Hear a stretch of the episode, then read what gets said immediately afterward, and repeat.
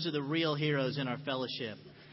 Those are the real brothers and sisters who are fighting the good fight for the Lord.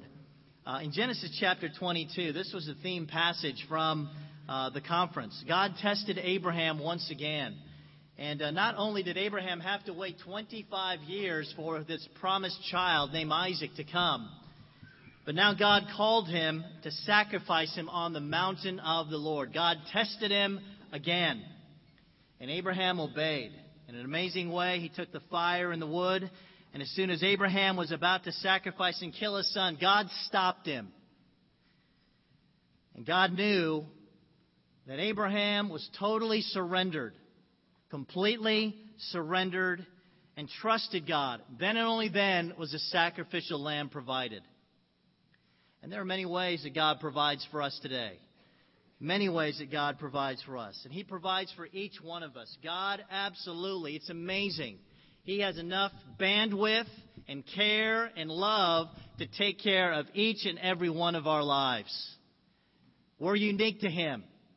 And He loves us and He wants us to do well. For Him. God provides for every one of us. And some of us, we are struggling. We're struggling with depression. We're struggling with a troubled marriage. We're struggling with chronic sin. We're struggling with finances. We're struggling. God will provide. No matter good times or bad times, God will provide for your life. And we need to continue going to Him for our strength. I know for me, being a disciple for 26 years now, the conference honestly gave me a second win. You know how marathon runners, not that I know because I've never run a marathon and will never run a marathon, but I've driven 26 miles in my car, and sometimes you need that second wind. You know, you're tired, you're exhausted, you know you need to persevere a little bit, and then somehow you just get a second wind to be able to run that race again. And that's what I feel like this conference has done for me. It's given me new energy, new strength, new vision, new inspiration to run that race another 26 years. It made me question, how do I want to spend the rest of my life? What do I want to do for the rest of my life? In the role that God has given me, I know what I want to do. I want to keep preaching the Word of God. I want to keep preaching the gospel. I want to keep helping people become disciples of Christ. I want to see people turn their lives over to God and become disciples and followers of our Messiah. I want to see people just continue getting vision for their lives and inspiration. I want to see more people trained to go into leadership and to rise up into leadership. I want to be willing to go anywhere, do anything, serve God anywhere, anytime for the rest of my life. That's what I want to do. My oldest son, Nick, he introduced me to this term that supposedly is floating out there with the younger generation. It's called YOLO.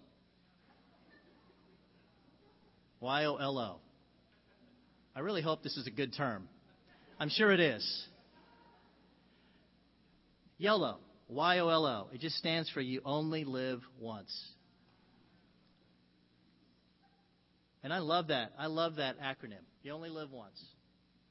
YOLO. And Son and I, we've been talking. We've been looking at each other. YOLO. YOLO.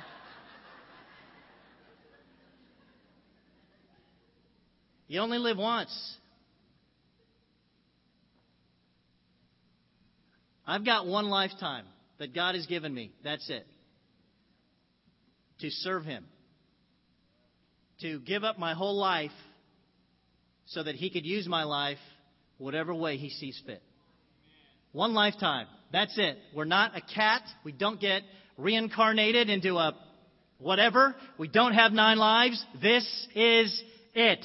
YOLO.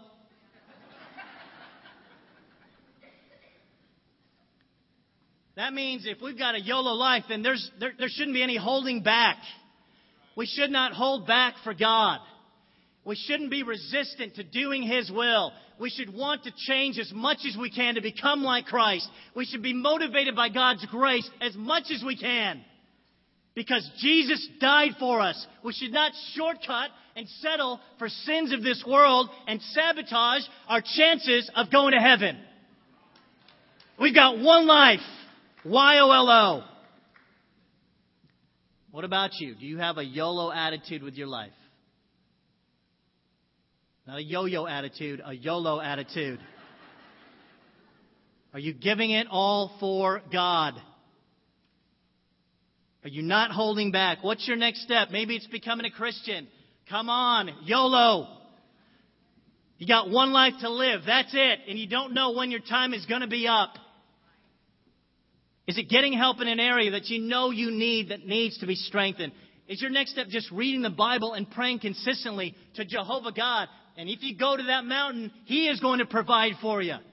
But it's going to take like Abraham, where he knows that you are totally surrendered to Him.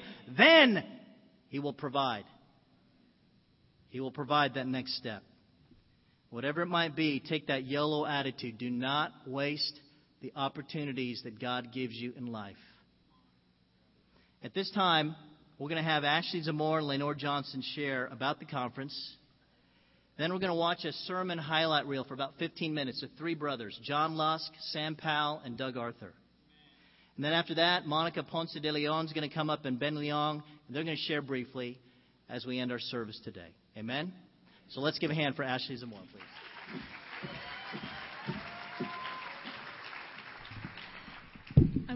Okay.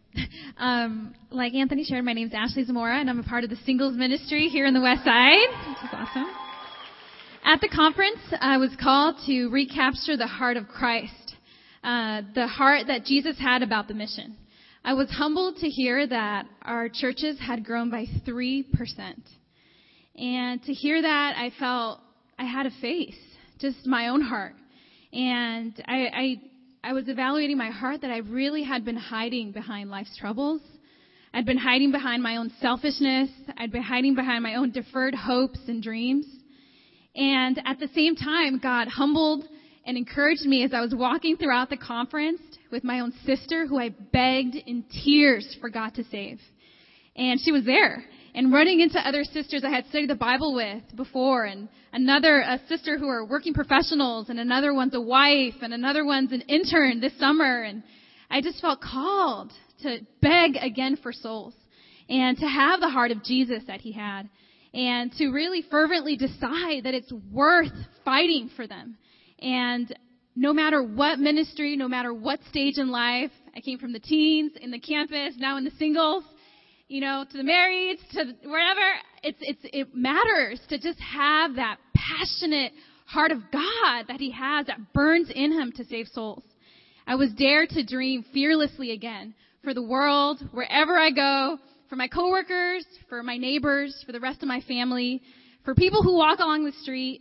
The price of dying souls is worth any sacrifice and cost I'm called to do. Thank you.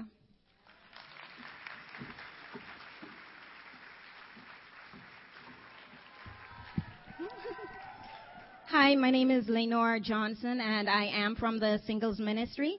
And one of the things that I really wanted to share that really impacted me, I think some of you know, is that I am Jamaican. I have lived here for 15 years. And Justin Renton on Thursday, when we were at the conference, he really called the internationals to go home and to make an impact in their home. And it's a call I've been hearing for a long time, but I just did not want to answer it because I did not want to give up my comfort zone of being in the U.S. And so one of my decisions that I made was to go back to Jamaica in a couple years after I'm done with school, and to help my family and my friends. And I just have so many people there that I think really, really need my help. And so please keep me in your prayers, and thank you for letting me share.